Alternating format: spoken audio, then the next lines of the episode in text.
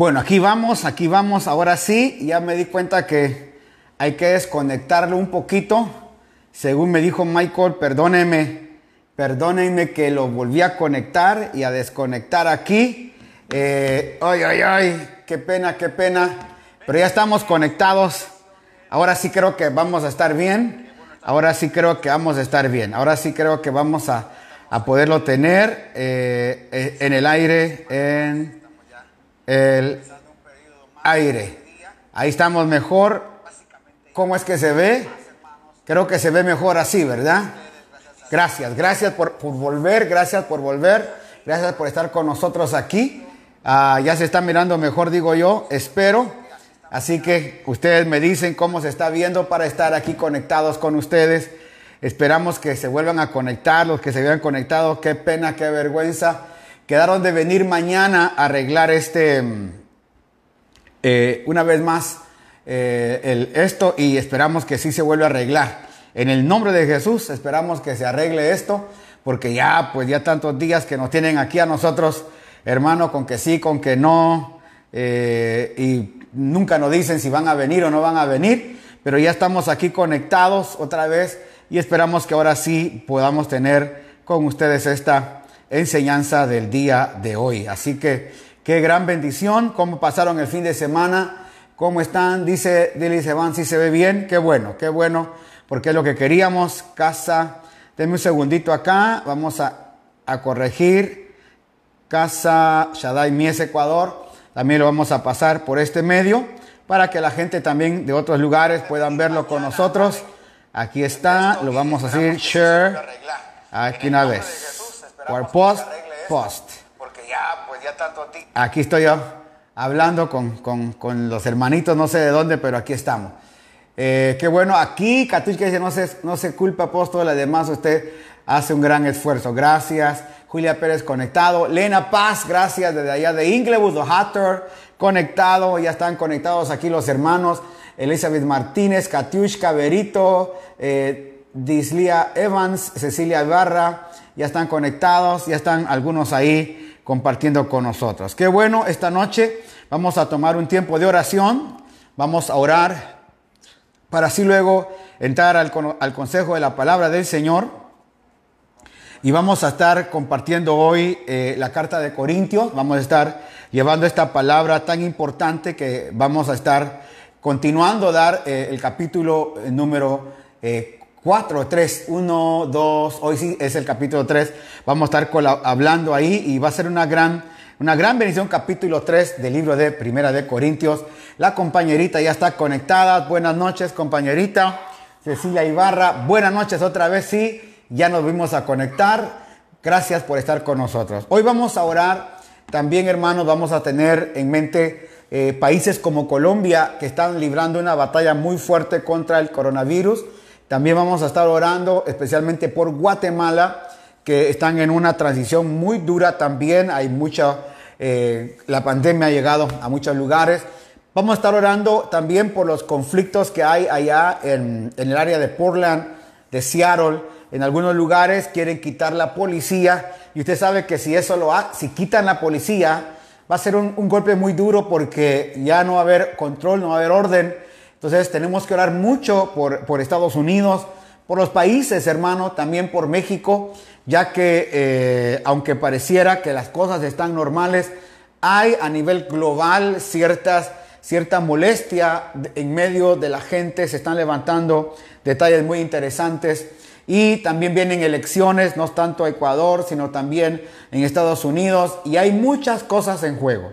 Así que nuestra oración hoy es por esos países como Guatemala, Centroamérica, hermano, vamos a estar intercediendo para que la misericordia de Dios pueda llegar a esos países. Amén. Padre, gracias eh, por cada país en el cual hoy estamos siendo representados, por cada nación en la cual nosotros podemos llegar el día de hoy y que a través de la palabra, Señor, hoy vamos a llevar una palabra de vida, de transformación, de cambio, a donde quiera que lleguemos con esta palabra que pueda haber transformación en la mente.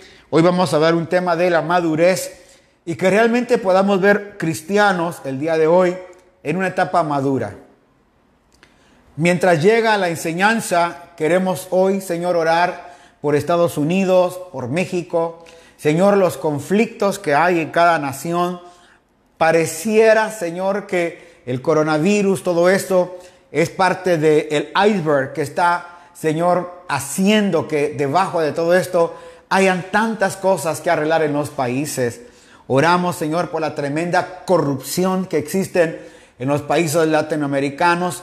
Al ver, Señor, eh, al, verse descubierto tantas cosas que hay, Señor, robos, eh, y no cualquier robo, Señor, sino son cantidades, cantidades, Señor, de personas involucradas. Dinero, Señor, que pasan no los mil, sino los millones de dólares. Y que la gente no le está temblando el pulso para abusar, Señor, de la salud de la gente. Señor, por una mascarilla cobrando tanto, por una funda, Señor, donde van a meter los cadáveres, Señor, cobrando tanto. Hay tanto conflicto en todo esto, lo cual pedimos, Señor, de tu misericordia, de tu favor, de tu socorro, y que donde quiera que vayamos, Señor, tu mano esté presente. Este mes de agosto que vamos a iniciar, pedimos, Señor, tu ayuda, pedimos tu socorro. Este mes, Señor, de agosto que estamos iniciando, pedimos por las empresas, por los negocios, pedimos, Señor, por los hermanos que están sin trabajo, Padre, por aquellos que tienen negocios y tienen que estar vendiendo y a veces no se puede dar, por los colegios, Señor, que tienen que seguir eh, sus clases, Padre, online, por aquellos chicos que no fueron a la escuela porque no había dinero para inscribirlos, aún, Señor, tiene, no pueden ir pero tampoco tienen, Señor, las herramientas como la computadora, el Internet, para poderse conectar. Por todas esas cosas, el día de hoy estamos orando por todas las necesidades. Por ese padre, por esa madre, Señor, que no sabe qué hacer este día, por aquellos lugares, Señor, donde van a tener que correrlos porque no tienen para la renta, como se está diciendo a nivel global, ahora que empiece ya a sentirse Señor, en Estados Unidos, esa baja de ayuda, Señor, de parte del gobierno.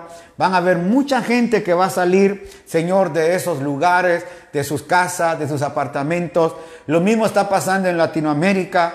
Padre, pedimos y oramos por cada lugar para que haya misericordia, para que, Señor, puedan haber, Señor, gente que tiene eh, apartamentos, casas en alquiler, ser sensibles a este conflicto que está viviendo el mundo entero. Oramos por los enfermos de otras enfermedades, Señor, como el cáncer, Señor, como problema del corazón, de la mente, de los pulmones, Señor, cada uno de ellos sean tocados el problema de la sangre, de la diabetes, Señor, problemas de, las arterias del corazón, problemas de los huesos, de la osteoporosis, problemas, Señor, gástricos del estómago. Oramos por todos esos problemas del hígado, de los riñones, del esófago, Señor, del mismo estómago, del colon. Padre, oramos por cuánta gente hoy tiene cáncer de colon, cáncer, Señor, en el estómago. Todas esas, esas mujeres, esos hombres, esos niños que están batallando, Señor, por su vida, por su salud, no solamente con el COVID, sino que por tantas otras enfermedades, el día de hoy estamos clamando para que tu mano llegue, Señor, a sanar, a tener un tiempo, Señor, con ellos, aquellas personas que hoy, Señor, tienen que despedirse de este mundo, que estén a cuentas contigo, Padre, para que esa gracia tuya los pueda alcanzar. Gracias por todas aquellas personas que han recibido su milagro, aquellas personas, Señor, que están teniendo su gracia, por todas aquellas personas, mi Padre, aleluya, para que tu gracia pueda alcanzarlos en todos los lugares donde estén. Pedimos este día misericordia, pedimos este día tu favor, pedimos este día tu alcance. Oramos por las elecciones en Estados Unidos. Oramos, Señor, por el futuro presidente de esa nación, para que pueda seguir bendiciendo, Señor, esa nación. Bendecimos, Señor, México, Centroamérica. Gracias por el, presidente de El Salvador, Bukele. Señor, gracias por la confianza que el pueblo está teniendo con él. Te pido por el gobierno de Honduras, de Nicaragua, de Costa Rica, de Panamá. Gracias por los gobiernos, Señor, latinoamericanos. Este año vamos a estar, entrar ya en la carrera política, también aquí de la presidencia en Ecuador. ¿Cuántos hombres se van a lanzar? Tu palabra dice que tú pones y quitas reyes, no presidentes. ¿Y cuántas veces estamos nosotros creyendo que tú eres el que lo pone, tú eres el que lo quita? Y hay, Señor, el voto de la persona. Y por eso pedimos que con sabiduría, con inteligencia, la gente pueda votar para que podamos tener gobiernos que ayuden. Aunque entendemos que hoy, Señor, es muy difícil porque muchos entran, Señor, con intereses mezquinos al gobierno. Padre, hoy pedimos por cada gobierno que pueda realmente servir y ser útil a sus naciones. Oramos por Europa, Señor, oramos por Asia, por África, por Oceanía, por cada, Señor, continente de este mundo tan inmenso, tan grande, pero a la vez tan pequeño, Señor, que una bacteria puede, Señor, llegar a afectar a todo el mundo. Señor, el 31 de diciembre se dio la voz de alerta y a seis meses el mundo, Señor, está paralizado por una pandemia. Qué increíble, Señor. Oramos por todo eso para que tu mano y tu gracia hoy, Señor, esté con nosotros. Gracias porque hoy vamos a tener una enseñanza para cada uno de tu pueblo, Señor, una enseñanza llena de vida, llena de esperanza, llena de gloria y que hoy podamos ser levantados por ti. Señor, gracias por todo lo que viene para tu pueblo. Venimos a pedirlo en Cristo Jesús. Padre, por cada enfermo, por cada hermano, por cada hermano que clama por ayuda, pedimos hoy en Cristo Jesús, ponemos todo esto. Amén y amén. Gloria a Dios. Dios me los bendiga una vez más. Qué bueno que están con nosotros. Queremos saludar a los que se han conectado. Ya hay algunos aquí. Sonia Mendieta, eh, Plácido Antonio Castro, gracias. Bendiciones, dice hermano. Saludos, pastor. Joel, Sonia Mendieta, gracias. Mariuxi Rivas también. Gracias por estar con nosotros. Iván Herrera, Rocío Quinto, Sonia Ruiz, gracias Sonia desde allá, desde California. Muchas gracias por estar con nosotros. Qué bueno que están viendo. Disley Evan dice amén. Qué bueno eh, que están con nosotros. Hoy queremos hablar de un tema que creo que nos va a ayudar a muchos. Recuérdese que Venimos hablando que la carta de, primera carta de Corintios es una carta netamente, hermano, eh, pastoral, pero es una, una, una epístola correctiva, una carta pastoral de corrección a la iglesia de Corinto. Ayer hablábamos que ojalá que esa palabra de corrección también vaya a nuestra vida porque ayer hablábamos, hermanos, de la, de la gente que no tiene esa naturaleza de Dios, de esa gente que no tiene la naturaleza de Cristo, hermano, en su vida y que también tiene conflictos, hermano, con su carne. Y terminamos hablando de que nosotros no pertenecemos a ese mundo de la carne, sino que nosotros pertenecemos a la vida de Cristo que abunda en nosotros y que somos gente espiritual. Pero hoy en el capítulo 3 nos va a hablar de algo también de una manera muy sorprendente. Y, Pablo continúa en la línea de la espiritualidad, pero también empieza a hablar de lo que es la madurez y lo que es la inmadurez del creyente. No sé si usted vio hace unos días atrás, está saliendo en el Facebook, eh, una imagen de un niño, de un bebé, básicamente con barba, y así como la mía, y dice, Así hay muchos creyentes que tienen cara de maduros, pero siguen siendo infantiles. Usted sabe que muchas veces eh, estar en la iglesia sentado durante años no te hace maduro. Estar en la iglesia por mucho tiempo, eso no te da la madurez. La madurez no viene con estar sentado en la iglesia. La madurez no viene con que tengas la Biblia bajo el brazo. La madurez no viene, hermano, con ser amigo del pastor. La madurez viene cuando usted empieza realmente a entender cómo, eh, empieza usted a entender la vida de Cristo en usted. Cuando usted empieza realmente a no depender de los hombres, a no depender del pastor, no depende, hermano, eh, de una oración, sino que usted en la madurez depende de Dios. Y ahí entra muchas de las cosas que hoy estamos viendo. Esta pandemia nos ha, hecho ver dos grupos, o más bien tres grupos muy, muy importantes. El primer grupo, quiero hablar de esa gente madura que puede pasar cualquier cosa y ellos están fieles al Señor porque saben, hermano, que no dependen de nada, sino dependen de Dios. Pablo dijo, sea que viva o sea que muera, de Cristo somos. La madurez no está peleando con Dios. Un hombre maduro no pelea porque se enfermó del COVID, no, se, no pelea con Dios porque tiene cáncer y está diciendo, Señor, sáname, sáname, si no, ya no te sirvo. No, eso no es madurez. El otro grupo, hermano, es los intermedios aquellos que ni les va ni les viene estar en ningún grupo. Hermano, ellos, eh, si hay que orar, oran, si hay que aplaudir, aplauden, si no hay que ir al culto, tampoco van. Y está en el último grupo de aquellos que automáticamente ya se fueron, hermano, de la congregación, de la iglesia, y dicen, parece que Dios ya no me sirve porque le he estado orando y no hace nada. Llamé al pastor, el pastor me oró y no pasó nada. Eso es la dependencia realmente de mucha gente. Ahora, el texto que hoy vamos a leer viene diciendo en, primera eh, de Corintios, capítulo número 3, dice, de manera que yo, hermanos, no puedo hablaros como a espirituales, sino como a carnales. Imagínense. Primero le dice que son santos. En, la primera, en el primer capítulo le dice que son santos. Y luego le dice por qué se andan peleando, parecieran ustedes niñitos peleándose por Pablo, por Cefas, por Apolos, yo nadie murió. En el segundo capítulo les está hablando de la naturaleza carnal que tienen y aquí se los vuelve a repetir. De manera que yo, hermanos, no puedo hablarles como a espirituales, sino como a carnales. Dice, como a niños en Cristo. ¡Wow! Bienvenido, hermano Walter Salas. Gracias por estar esta noche.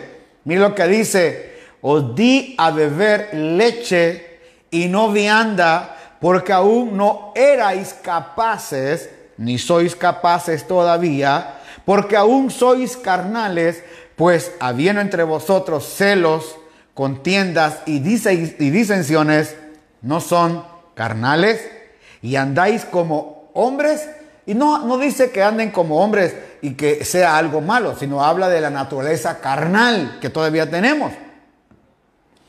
Entonces aquí Pablo les viene a hablar a este grupo de creyentes de Corintio que ellos son unos niños, son unos carnales, que cuando estuvo con ellos no les dio una vianda sólida. Y mire hermano, que, que estar con Pablo, que estar con Pablo seis meses, hermano, eso era algo importante se acuerda de Aquila y Priscila.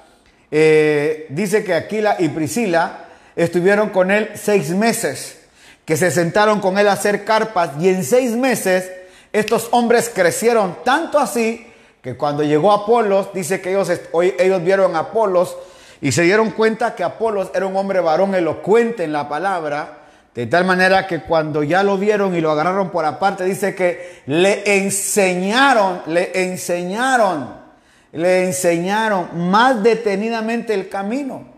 Es decir, tenían una gracia para poder hablar con ellos y la palabra que tenían eran tan fuerte, tan poderosa, que ellos, escuche bien esto, que ellos eh, tuvieron que decir, wow, e, estos en seis meses son, han crecido, lo, transformaron de tal manera a polos que se cayeron. Ahora, ¿qué sería que Pablo haya bajado el nivel de enseñanza a los corintios y dice, cuando quise, cuando llegué con ustedes, primero vi su inmadurez y lo que les di fue leche.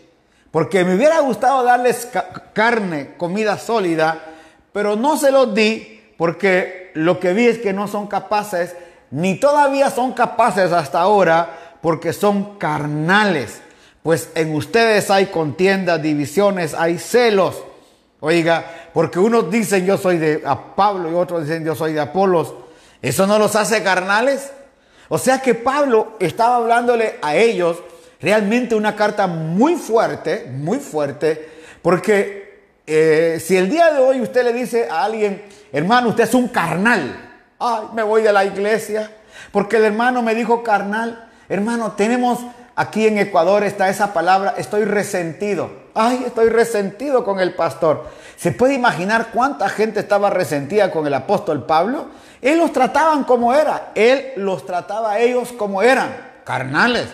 Carnales, porque se pasaban peleándose todo el tiempo. Y eso pasa cuando hay, realmente no hay madurez. Mire lo que sigue diciendo. ¿Qué, ¿Qué pues es Pablo y qué es Apolos?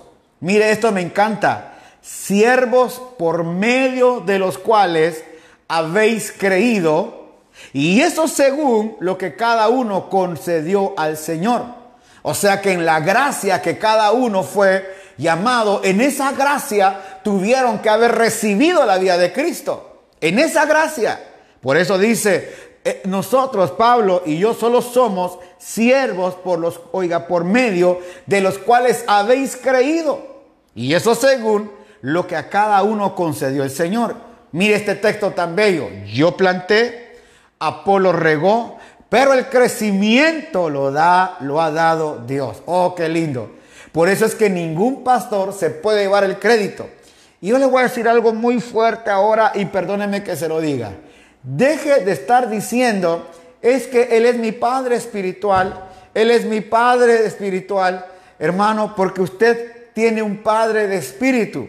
Su Padre de Espíritu es Dios. Dios es su Padre espiritual. Usted tiene en esta tierra, hermano, un Padre de alma que es el que le está dimensionando. Por eso la Biblia dice, la Biblia dice claramente, y esto ponga atención, orad por vuestros pastores porque ellos darán cuenta de vuestras almas. Bendiciones, Estefanía, ayer no te vi, Ayer fue nuestro culto, a ver qué pasó Estefanía de Samaniego. Este sábado sí te espero, no pueden fallar, así que ahí te quiero ver.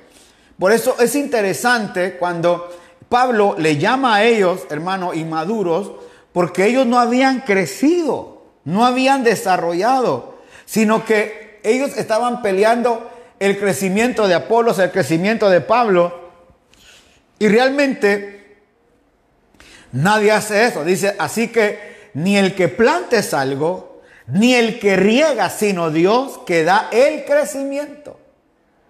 Ni el que planta, ni el que riega. Nosotros solo somos o plantadores o los que regamos.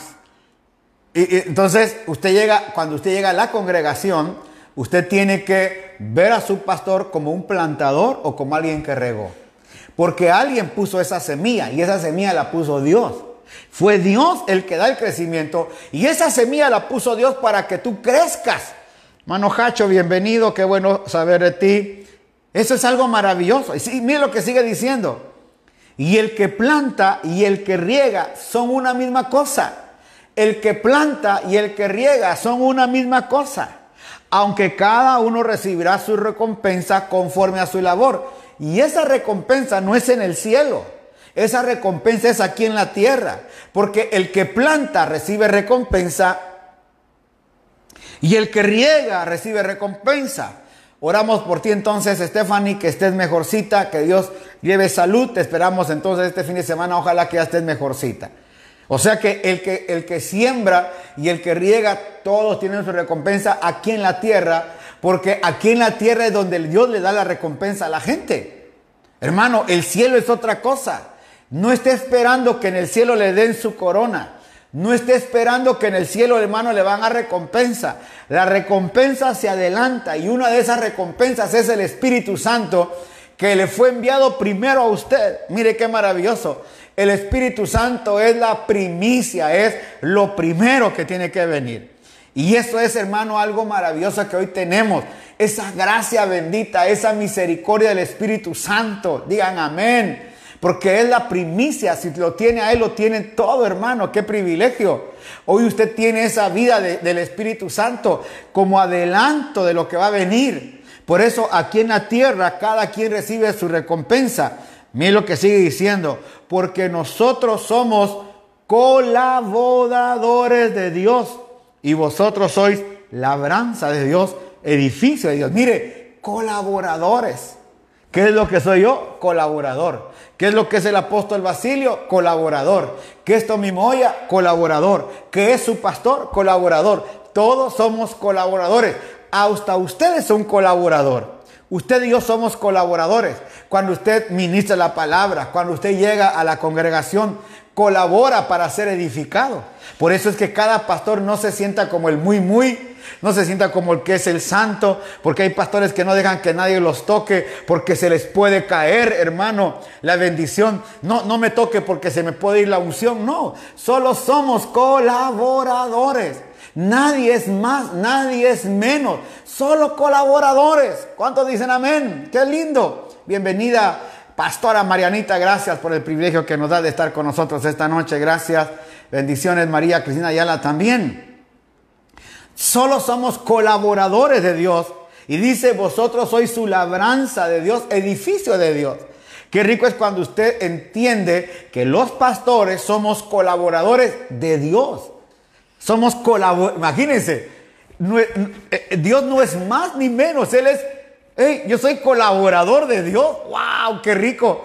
Porque estamos haciendo la obra que nos mandaron a hacer.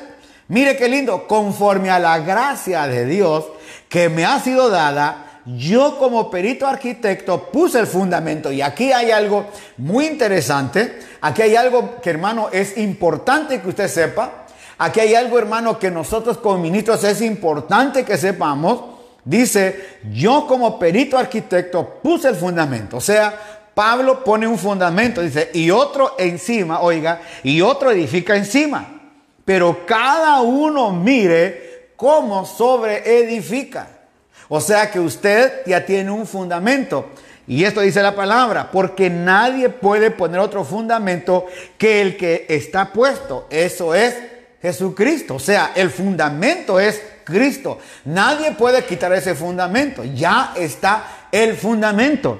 Pero ahora la sobreedificación, el levantar las paredes, las paredes, ¿cómo se van a levantar? Ahí dice, como perito arquitecto Pablo puso el fundamento. Estas son las cartas apostólicas donde se pone el fundamento.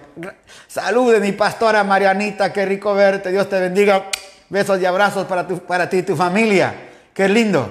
Oiga, qué rico es ver ese fundamento. Dice, porque nadie puede poner otro fundamento que el que está puesto. No se puede, el cual es Jesucristo. Ahora mí dice, y si, y si sobre este fundamento, que es Cristo, alguno edificare con oro, con plata, piedras preciosas, con madera, con heno, hojarasca, o sea, usted va a saber cómo sobreedifica. ¿Qué es la sobreedificación? Ahí es donde vienen las paredes. Hermano, eh, ¿se recuerda aquel pasaje que dice que aquellos dos construyeron uno sobre la roca y otro sobre la arena? Y cuando vino el vendaval, cuando aquel que había construido su casa sobre la roca, el, agua no se la llevó, sino que la roca la detuvo y el que puso su, eh, cimiento y todo en la arena, eh, hermano, fue barrido. Esto tiene sentido en lo que estamos hablando hoy. El fundamento es Cristo. La sobreedificación es lo que a mí me compite. Número uno, como colaborador de Dios, yo debo de ver qué voy a edificar con la gente. Yo no puedo, hermano, estar arengando a la iglesia y hoy hay demasiada motivación en la iglesia. El día de ayer que predicaba en la congregación yo le decía esto. Tenemos demasiada Biblia, pero poca palabra. La gente cree que Biblia y palabra es igual y no es igual. Oiga, cuando fue tentado el Señor, Él le dijo a Satanás, no solo de pan vivirá el hombre, sino de toda palabra que sale de la boca de Dios. No dijo la Biblia, dijo la palabra. Y mucha gente puede tener una Biblia bajo el brazo, pero no puede llevarla, no tiene la palabra en el corazón ni en la mente. Usted no puede tener Biblia, pero puede tener la palabra improntada en su vida. Y eso es lo que dice acá que con la palabra, hermano, que usted está poniendo para sobreedificar, edificar, hermano, con oro, edificar en plata, edificar en bronce, pero hay gente que edifica en hojarasca, hay gente que edifica, hermano, en heno, cualquier cosa lo quema, y es ahí donde entra la madurez del creyente. Hoy hay demasiada gente, hermano, eh, como es, como le dije la palabra, eh, eh, hay mucha gente que cualquier cosa les ofende. Ofendible. Hay mucha ofendibilidad. Hay mucha gente que se ofende por todo. Le dijeron canal, ay, me ofendí. Estoy resentido con el pastor. Estoy resentido con la pastora. No me saludó. Fui a la iglesia, no me saludó. Entonces, todo eso que está llegando a la iglesia hoy es ofendible a ellos. Tengamos cuidado, tengamos cuidado, porque usted está edificando sobre qué está edificando. Sigue diciendo, la obra, la obra de cada uno se hará manifiesta porque el día la declarará, pues por el fuego será revelada. Mire esto, por el fuego será revelada y la obra de cada uno, cual sea, el fuego la va a probar. Es decir, nos está diciendo, van a venir problemas, van a venir tribulaciones, van a venir broncas, van a venir tunazos. Hermano, en el Evangelio te va a llover. Y quiero aclarar esto. No es como muchos dicen, hermano, solo me convertí y el diablo me empezó a atacar. No, no, no, no, no, no, no, no, no. No me ataqué al diablo. No, no, no, no. Aquí no está diciendo que el diablo está sobreedificando. Por favor, eh, no le eche la culpa al diablo. No le eche, gracias hermana Daisy, tiene su mirada puesta en el hombre y no en el Señor, claro. No le eche la culpa al diablo. No, no, no, no. Aquí la cosa es diferente. Aquí la cosa es diferente. ¿Por qué? Porque aquí, hermano, aquí estamos hablando, déjeme ver aquí algo por favor, creo que ya se apagó esto, sí. Aquí estamos hablando que cada uno edifica en base a lo que está poniendo. Que cuando venga, hermano, la, la prueba y el fuego, cuando venga el momento de tribulación, ojo, cuando venga el momento de tribulación, que a todos nos llega, Ahí se va a probar dónde estamos nosotros cimentados, dónde estamos nosotros parados. No es el diablo, no le eche la culpa al diablo. Aquí no dice que el diablo te está poniendo, hermano, te está sobreedificando. Ah, y es más fácil echarle la culpa a alguien. No, dice que el fuego, dice, y la obra de cada uno será aprobada, oiga, sea el fuego la aprobará. Si permaneciera la obra de alguno que sobreedificó, recibirá recompensa. O sea que tú tienes que estar pilas en esto. No, yo no voy a dejar, yo no voy a bajar la guardia, yo voy a estar puesto en la guardia. No, cuando venga la prueba, mire hermano, le voy a decir algo. Si viene enfermedad, si viene dolor, si viene esto, lo que venga, nosotros no estamos parados en esto para que Dios nos sirva. No, yo no vengo aquí para que Dios me sirva. Yo vengo aquí a servirle a Dios. Yo no estoy interesado en que el Señor me dé. Yo estoy, hermano, porque ya dio todo lo que tenía a Cristo. Hoy estoy edificando sobre eso. Estoy poniendo el cimiento sobre eso. Para eso estamos en Cristo. Para poner ese cimiento y cada uno lo pone conforme la madurez que está adquiriendo. Sigue diciendo, si la obra de alguno se quemare, él sufrirá pérdida. Si bien él mismo será salvo, aunque así como por fuego. Es decir, tu salvación no está aquí en, juego. Tu salvación no está en juego. No está hablando de salvación. Está hablando de tu vida en la tierra. Está hablando de tu recompensa en la tierra. Está hablando de lo que tú haces en la tierra. Está hablando, hermano, de lo que estamos viviendo todos los días. Te quitaron el trabajo, bueno, ay, me voy de la iglesia porque eh, no, me quitaron el trabajo. Y cuando Dios te da el trabajo, te va de la iglesia porque ya te dio trabajo. Escúchame una cosa. No puede ser posible eso. ¿Estás en Cristo? No, oiga, estar en Cristo no significa que me estén dando. No, yo estoy en Cristo porque Él murió por mí y estoy en Él. Todos los días estoy creciendo, todos los días estoy edificando, todos los días hay edificación para mi vida. Por eso estoy en Cristo. No estoy, hermano, por algo más, para que el día de la prueba yo no le diga, Señor, ¿por qué no me sanaste? Me voy de la iglesia, ¿por qué no me sanaste? Porque no, no, no, momentito, aquí no está hablando de eso. No está hablando de perder salvación, está hablando de que en esta tierra yo tengo que ser maduro. Sigue diciendo, ¿no sabéis que sois templo de, Dios y que el Espíritu de Dios mora en vosotros? Si alguno destruyere, oiga, este el templo de Dios, Dios le va a destruir a él. Porque el templo de Dios, el cual sois vosotros, santo es. Así que no le esté llamando templo a donde está todos los días reunido. Usted es el templo del Señor. No le llame templo al lugar de reunión. No le llame iglesia. Usted es la iglesia, usted es el templo. Si sabe leer, lea lo que dice ahí. Aleluya.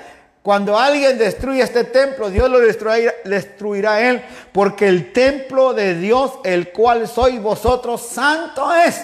Bienvenidos, Carito Alvarizuris. Ahí estuvimos prendidos hoy, 18 años de la iglesia allá en Guatemala. Qué privilegio. Nadie os engañe a sí mismo. Si alguno entre vosotros se cree sabio en este siglo, hágase ignorante para que llegue a ser sabio en Cristo. Aleluya. Qué rico. Ligia Villamar desde Nueva York, bendecidos.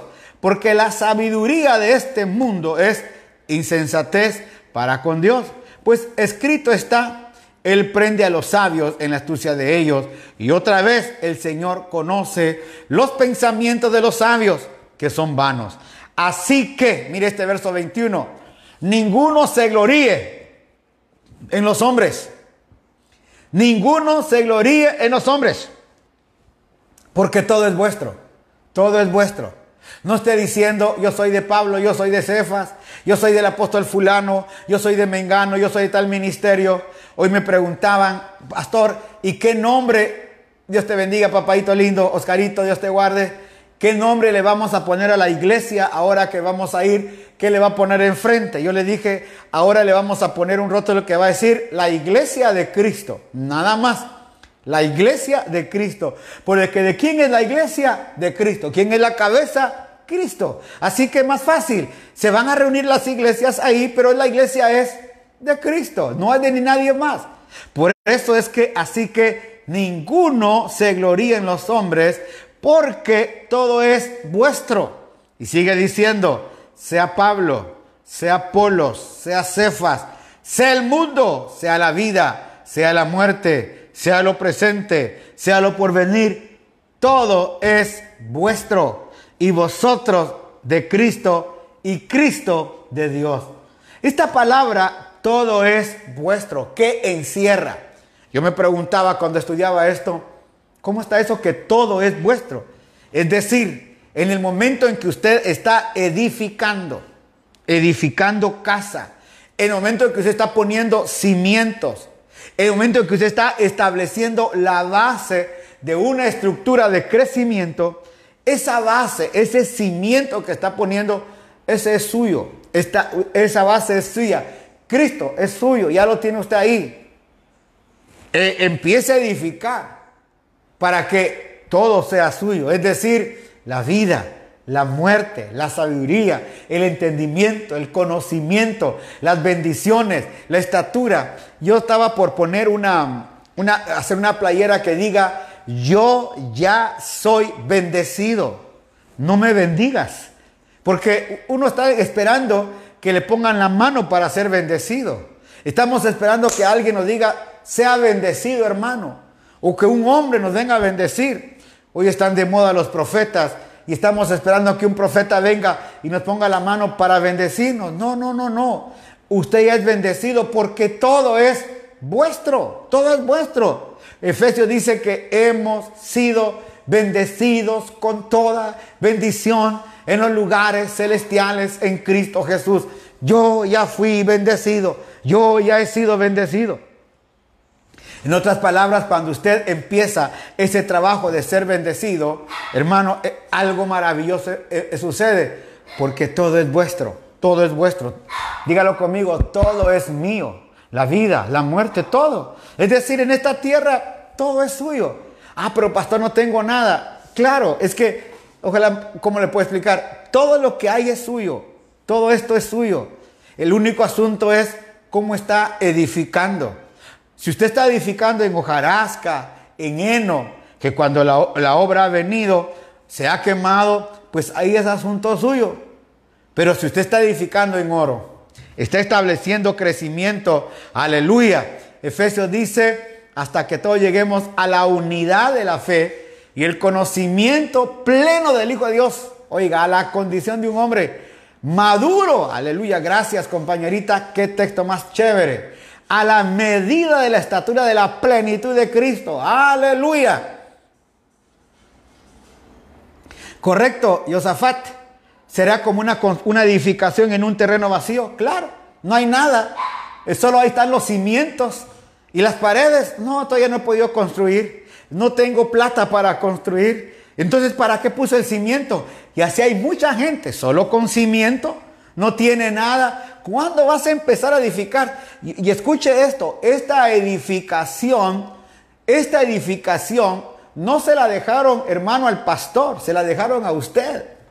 Esta edificación no se la dejaron para que el diablo, hermano, le viniera. No, no, no, no, no, aquí no le echemos la culpa al diablo. Aquí es cuestión personal. Yo voy a madurar en esto, yo voy a crecer en esto. El apóstol Basilio decía el día martes que habían tres maneras de madurar y de crecer. La primera manera, leyendo la palabra. Acuérdese, una cosa es la Biblia, otra cosa es la palabra. La Biblia es ese libro que usted y yo tenemos. Por años está el libro, desde Génesis hasta Apocalipsis. Ese es un libro. La palabra es la revelación de ella hacia usted. Por eso el Señor tenía la palabra. Lo llevó a un monte y le dice, tírate. Porque escrito está en la Biblia, en la Torah, que a sus ángeles mandará. Y el Señor le dice, al Señor tu Dios adorarás y a Él solo servirás. Él tenía la palabra. Por eso qué rico cuando llega el momento de usar la palabra, la palabra, recuérdese la palabra, porque usted empieza a edificarse en la palabra. Le vuelvo a decir, tengamos cuidado cuando veamos que nuestra edificación no crece, no edifica. Cuando veamos el terreno vacío, cuando no estemos llegando oiga, a la condición de un hombre maduro, a la medida de la plenitud de la estatura del varón perfecto que es Cristo, cuando no estemos llegando a ese lugar, cuando nada en nosotros se parezca al Hijo de Dios, cuando sigamos, como dice aquí al principio Pablo, ya son carnales, tuve que escribirles y darles leche, sí, Hoy hay mucha gente resentida. Cualquier cosa los hace resentir en la iglesia, en la vida. Que el hermano no me saludó, que me tiró el pelo, que me, como dicen acá, me, torció, que esto, que hoy tanta bobada, perdóneme. Cuando uno debe de aprender a madurar, hasta aquí es, yo voy a madurar. Me, me, torció y qué? No me saludó, de otra cosa. Esto pasó, no tome en cuenta eso. Yo no vengo aquí a ver que me saluden, yo no vengo aquí a ver que me tuerzan, yo vengo aquí a madurar, a que ese colaborador de Dios que está enfrente me está edificando. Los que fueron conmigo el día sábado, de una palabra de Apocalipsis capítulo 2. La iglesia de Éfeso. La iglesia de Éfeso dice que fue una iglesia, dice, conozco tus obras, que eres fuerte. Has visto, has, eh, has eh, discernido a los que se llaman apóstoles y no lo son. Has pasado duras pruebas, has luchado. Apocalipsis se escribió en el año 95 después de Cristo. Efesios se inició en el año 40, 45 con, con, Pablo. O sea que hermano, en los primeros años esa iglesia pasó tribulaciones, luchas, pero fue una iglesia fuerte, poderosa, una iglesia que peleó. Pero luego le dice, pero tengo contra ti que has perdido tu primer amor. ¡Wow! Imagínese, ¿cómo es posible, decía a los hermanos, que en cinco meses se le acabó el amor a la obra? ¿Cómo es posible que no tenga ganas de congregarse? Eso no entiendo yo, hermano. Van al trabajo, van, a, hermano, van al trabajo, van a los moles, van a los supermercados, en, en las comunidades, van a los mercados de ahí de la calle, ahí no se contamina, ahí no tienen miedo de ir. Le llega el momento de ir a congregarse, ay, no voy, queda muy lejos, no puedo ir. Y empiezan a poner, hermano, yo me pregunto, me pregunto, ¿en qué momento se enfriaron? Has perdido tu primer amor, le dice a la iglesia de Éfeso eso. Después de que esa iglesia había batallado, había peleado. Después de que esa iglesia, hermano, había luchado, la habían metido en tribulaciones, la metieron a cárceles. Esa iglesia, hermano, la hicieron pasar por, hermano, por el Niágara en bicicleta. Esa, esa iglesia luchó. Pero cuando llegó al año 95, estaba tan quieta, ya estaba ya tranquila. Ya dijo, ya para qué seguir luchando. Perdió el primer amor, perdió la vida, perdió la edificación, perdió, como dice Ben Judá, hermano, tenía ahí un terreno pero botó las paredes. ¿Para qué queremos un, terreno hermoso, un, un terreno bello, hermano, con cimientos fuertes, pero que nunca han construido? Ahí da tristeza. Aquí nos ha pasado en Ecuador. Hicieron una plataforma para poner una, una petroquímica gastaron mil millones de dólares, oiga, mil millones de dólares, solo en aplanar una tierra. Hermanos, trajeron tierra de todos lados, el gobierno anterior, y aplanó toda la tierra.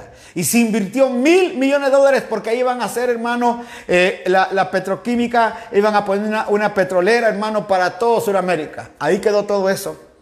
Nadie, ahí van a hacer cancha de fútbol ahora, avionetas que aterrizan ahí. Uno dice, ¿what? ¿Para qué sirvió eso? Así hay mucho creyente. La obra del Señor es tan grande, tan poderosa, pero en tres meses perdieron el amor en cuatro meses, yo les decía a los hermanos, y tengo que decírselo a ustedes porque no fueron el sábado a escucharme, pero oiga, yo les decía a los hermanos, increíble cómo es la gráfica el primer día que empezamos fue creciendo, creciendo, creciendo. Del 16 de marzo, hermano, cuando llegamos al mes de abril, hermano, una cúspide inmensa. Aquí había más de 150, 200, 300, 400 gentes viéndonos. Llegamos a tener 17 mil gentes conectadas en todo el mundo. Y de repente empezó a bajar, a bajar, a bajar, a bajar. Porque hoy la gente ya está tranquila, ya no ora, ya sabe que para qué, ya lo que quería alcanzar de Dios ya me alcanzó. Ahí es donde empieza, hermano, el enfriarse. Ahí es donde empieza a decir, ¿para qué? Yo le decía al grupo que llegó el día sábado, no se, no se columpie, no, no, no, no, manténgase firme. Yo le doy gracias a Dios por esas 100 noches que estuvimos dando la palabra de Dios.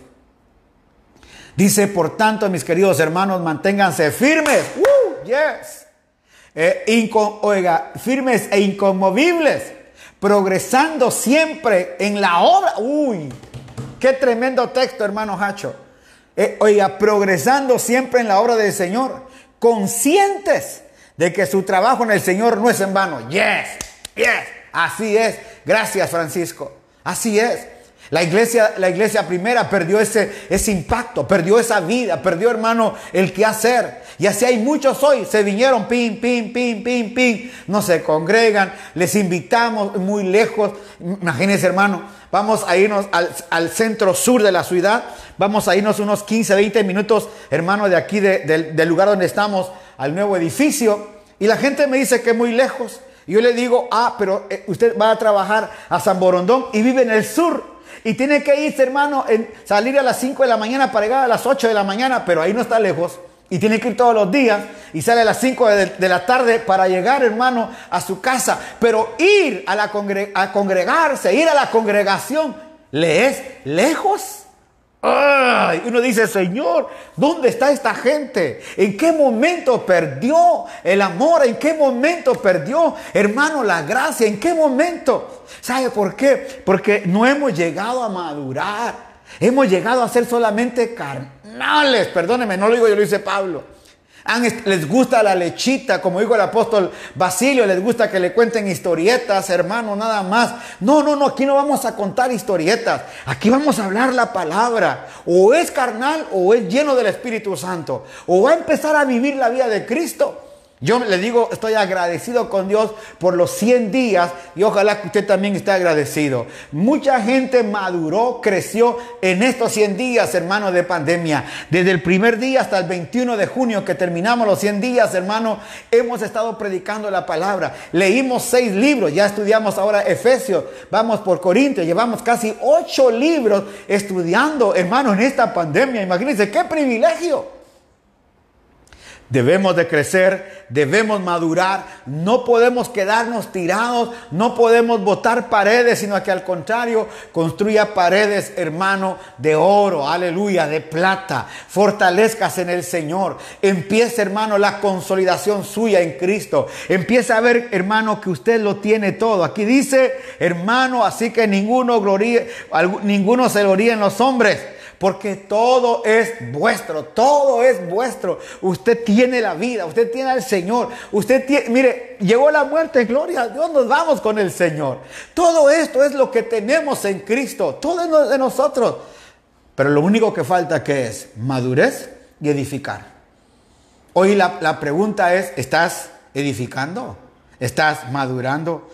Hablaba con el apóstol Basilio y, él eh, y el, el apóstol Tommy Moya y él me decía que solo el 30%, el 30% de la iglesia y de las congregaciones está volviendo, está volviendo. Y es verdad, es verdad. El 30%. Usted llama a los hermanos, hermano, ¿qué pasó? Hermano, no pude, tuve que hacer. Ay, hermana, me puse a hacer otra cosa. O sea que cuando usted ve el anuncio que hay que congregarse, usted ya debe tener en mente que yo debo de ir a mi reunión. Ah, no, pero hermano, el lunes sí, no, yo tengo que ir a trabajar. Eso, eso ni se le olvida. Pero la congregación, ay no, hermano, no puedo ir. Ponemos tantos obstáculos para congregarnos hoy.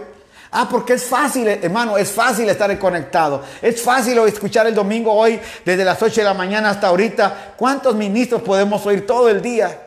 Pero no hay compromiso, no hay compromiso en congregarse, no hay compromiso en evangelismo, no hay compromiso, hermano, como Pablo dice, y no dejen de congregarse como muchos tienen por costumbre. Esto que estamos haciendo hoy solo es parte de una edificación. Pero si usted tiene congregación, vaya a su iglesia, congréguese con su pastor, bendiga a su pastor, ore por su pastor, dele gracias a Dios por su pastor. Hermano, dice la palabra, oiga, que oremos por sus pastores. Yo les aseguro que muchos no saben si su pastor comió en la pandemia o no. Mire, no todos los pastores tienen capacidad económica. Usted puede ver al, pastor Dante Gebel, wow, repartiendo 12 mil canastas, hermano, comida. Pero eso es otro rollo, ese es otro rollo. Él es un pastor, hermano, descomunal, gloria a Dios. Y todo lo que él habla, pero hay pastores en el Guasmo, hay pastores en Guatemala, hay pastores en México, hay pastores en Los Ángeles con iglesias de 15, 20, 30 miembros. Y nunca le han preguntado, pastor, perdone, ¿usted ya comió? Pastor, no le hemos mandado nuestras ofrendas ni nuestros diezmos. Pastor, ¿necesita algo de mí? Dígame, ¿cuántos de ustedes llamaron a sus pastores en la pandemia? ¿Sabe qué es, qué lo tremendo? Y no estoy molesto, no estoy molesto. Le estoy diciendo por lo que oigo de los demás, pastores también. Oiga, todo el mundo dice, a mí mi pastor ni me llamó. Pero usted llamó a su pastor. Usted llamó a su pastor y le dijo, pastor, ¿cómo está? Usted que me ha edificado tantos años. Todo el mundo esperó algo del pastor, pero cuando el pastor espera algo de ustedes. Me gustó lo que hizo una hermanita. Me buscó para darme 5 dólares de ofrenda. Hasta que la pudimos ver. Me gustó ver un hermano que hizo un esfuerzo por venirme a dejar aquí casa, a la casa un racimo de verde, hermano. Eran como 80 verdes que venían ahí. Así que comimos verde, desayuno, almuerzo y cena. Gloria a Dios. Qué rico es cuando usted, alguien le toca a la puerta, pastor, aquí estamos, aquí estoy. Qué rico. Vuelvo a repetir, no estoy peleando con nadie. Lo que quiero transmitir a ustedes, ha orado por su pastor, ha bendecido. ¿Por qué está esperando que su pastor lo llame? ¿Por qué no llama a su pastor? ¿Cuántos años ha sido edificado usted por su pastor? ¿Cuántos años usted ha recibido la palabra de su pastor? Y usted necesita llamar a su pastor. Usted necesita orar por su pastor. Pablo dice, hermano, que él cuando vio a esta gente no le quiso dar palabra sólida porque vio que eran niños inmaduros, que se andaban peleando por todo, andaban resentidos por todo. Mi pastor John Ramos, ya oraste por él, claro, mi hija linda María Cristina, oré por él, bendígalo. Uno tiene que orar por ellos, bendecirlo. Hermano, lo que, donde usted te congregue, gracias pastor por su ayuda, bendígame. Eso es lo más importante que uno puede tener en Cristo. Por eso esta noche, hermano, la gracia de Dios, pase hermana no se preocupe, la gracia de Dios en nosotros es lo más lindo que tenemos. Esta bendición plena del Padre, esta gracia que tenemos hoy de poder edificarlo a usted a través de esto. Le digo, no es todo lo que vamos a hacer ni estamos haciendo. Hay muchos edificadores, hay muchos edificadores. Allá hoy día, hermano, estuvo hermano, eh, el hermano, eh, el, hermano Basilio, hermano Tommy, Daniel Melgar, estuvo eh, hermano Víctor, estuvo Joao, estuvieron hermanos, muchos amigos nuestros hoy hermano, ministrando la palabra. El doctor Mario también estuvo ministrando. Estuvo hermano Marvin. ¿Cuántos ministros hoy recibimos palabra de todos? Edificadores. Pero ahora viene la parte nuestra. Yo voy a edificar la parte que me corresponde para madurar. quiero terminar este tiempo pidiéndote dos cosas importantes. La primera, esta noche mándele un mensaje a su pastor y dígale, pastor, espero que esté bien, pastor, le deseo bendición, pastor, eh, cualquier cosa que pueda servirle, cuente conmigo, hágalo. Usted no sabe la bendición que eso va a hacer con su pastor. Y luego dígale gracias por la edificación todos estos años, perdón, ha hecho usted conmigo. Quizás nunca le he agradecido, pero hoy quiero agradecerle porque me ha edificado por mucho tiempo. Y gracias por esa edificación. Porque hermano, mire, hoy han sido cinco meses que probablemente usted no ha ido a la congregación o ha empezado a congregarse o a lo mejor no ha estado congregándose. No, no se ha congregado. O poco a poco, o no ha ido. O no le ha hecho falta. Pero hoy es importante que hagamos esto. No, no, no. Mi pastor a veces tal vez me habla como inmaduro porque soy inmaduro, porque nunca le he demostrado madurez. Siempre estoy resentido, siempre estoy con carita de feo en la iglesia. Oh, no, no, no. Debo de cambiar esa actitud. Este hombre me está edificando. Y le voy a decir algo con mucha pena. Si usted siente que donde está no está siendo edificado, hermano, muévase. Yo se lo digo, ahí hay gente de nuestra congregación. Si usted siente que mi congregación no está siendo edificado, muévase a ser edificado, pero edifíquese, porque no, no va a crecer, no va a crecer. Y si está en esta casa, quédese y participe y actúe y trabaje y bendiga. Porque como dijo el hermano Hacho ahí, qué rico la palabra que él escribió, hermano. La obra dice, por tanto, mis queridos hermanos, manténganse firmes, incomovibles, oiga, progresando siempre en la obra del Señor, conscientes, conscientes de que su trabajo, mi trabajo, tu trabajo en la obra del Señor no es en vano, aleluya. Siempre va a ser recompensa. ¿Y cuál va a ser la recompensa? De que el día que venga el fuego, ah, hermano, estaremos firmes, sólidos. No haber conflicto. Estaremos pendientes. Aleluya, qué privilegio, hermano. Estaremos sólidos en el Señor. No vamos a, a menguar, no vamos a caer, sino que al contrario, estaremos hermano, fuertes y sólidos en Cristo Jesús. Termino, ahora digo que termino, termino, nunca termino, termino con esto. La importancia de madurar no es para demostrarle a otros que somos maduros. Yo soy maduro, no como estos niños, no. La importancia de madurar es poder ser un ayudador de Dios, un edificador. Un edificador. Para que juntos edifiquemos el cuerpo de Cristo. Un maduro no juzga, un maduro no señala, un maduro colabora, un maduro ayuda. Te mandaron a limpiar baños, como maduro vaya. Te, oiga, te le enviaron a pintar, pinte. Me recuerdo que una vez llegó aquí un evangelista que llegó a la iglesia y me dijo, apóstol, yo soy el evangelista fulano de tal y presentó sus credenciales. Oh, qué bueno, hermano. Hermano, yo, yo vengo aquí, hermano apóstol, a agradecerle y yo quiero su cobertura. Y, ay, ok, hermano, está bien.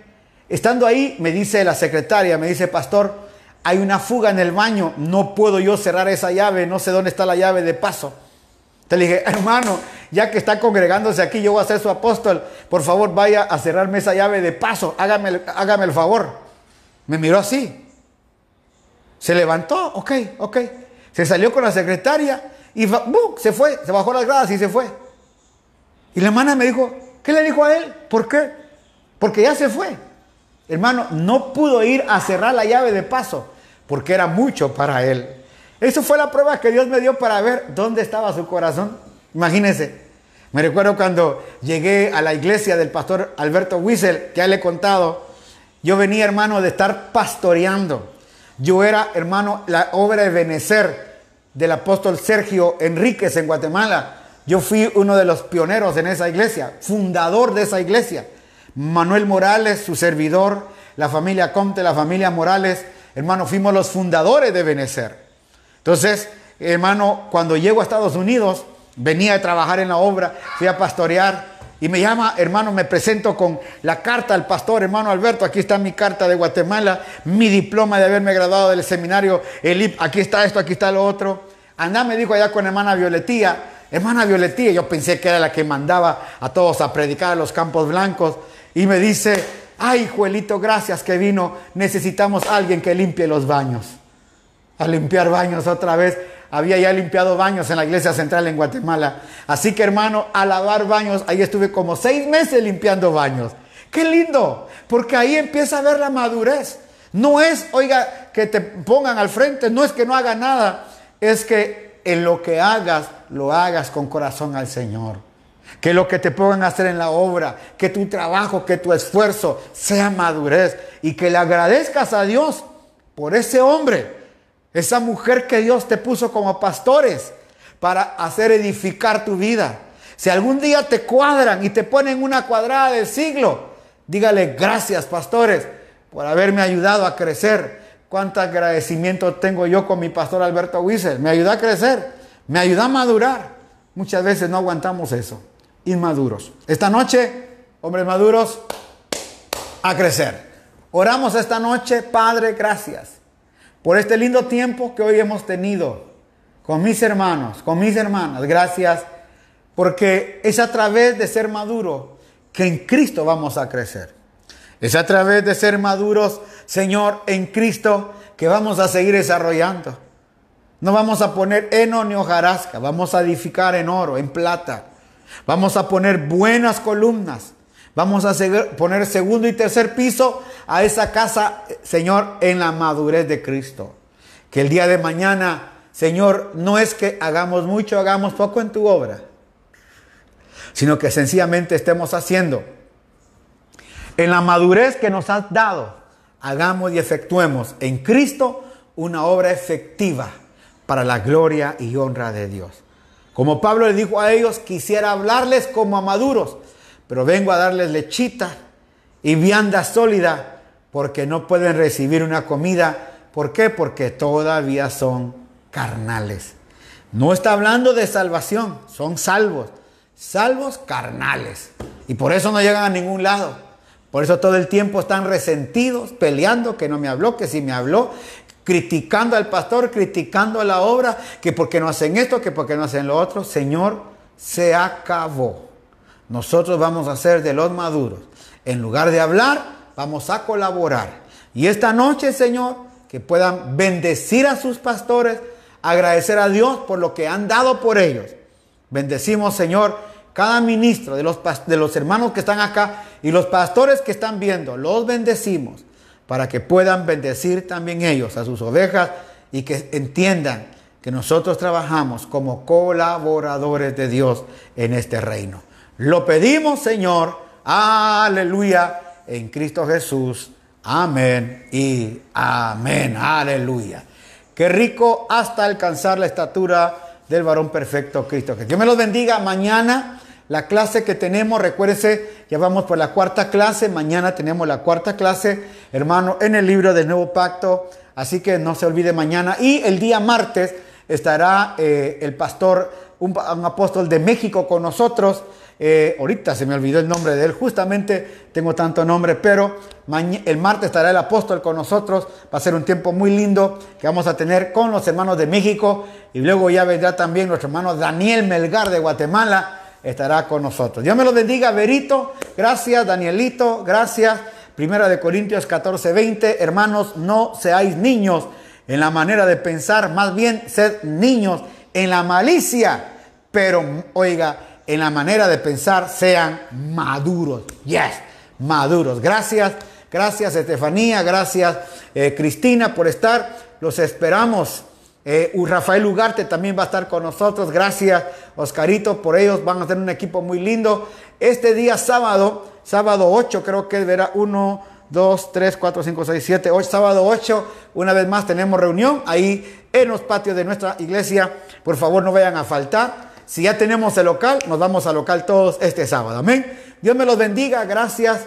Jimena de Jesús también dice, Dios le bendiga grande, poderosa palabra, Pastor Joel eh, damas Dorcas, amén apóstol, Dios me lo cuide. Te esperamos este sábado, hermana, y viva la Santa. Gracias por estar con nosotros. Bendiciones.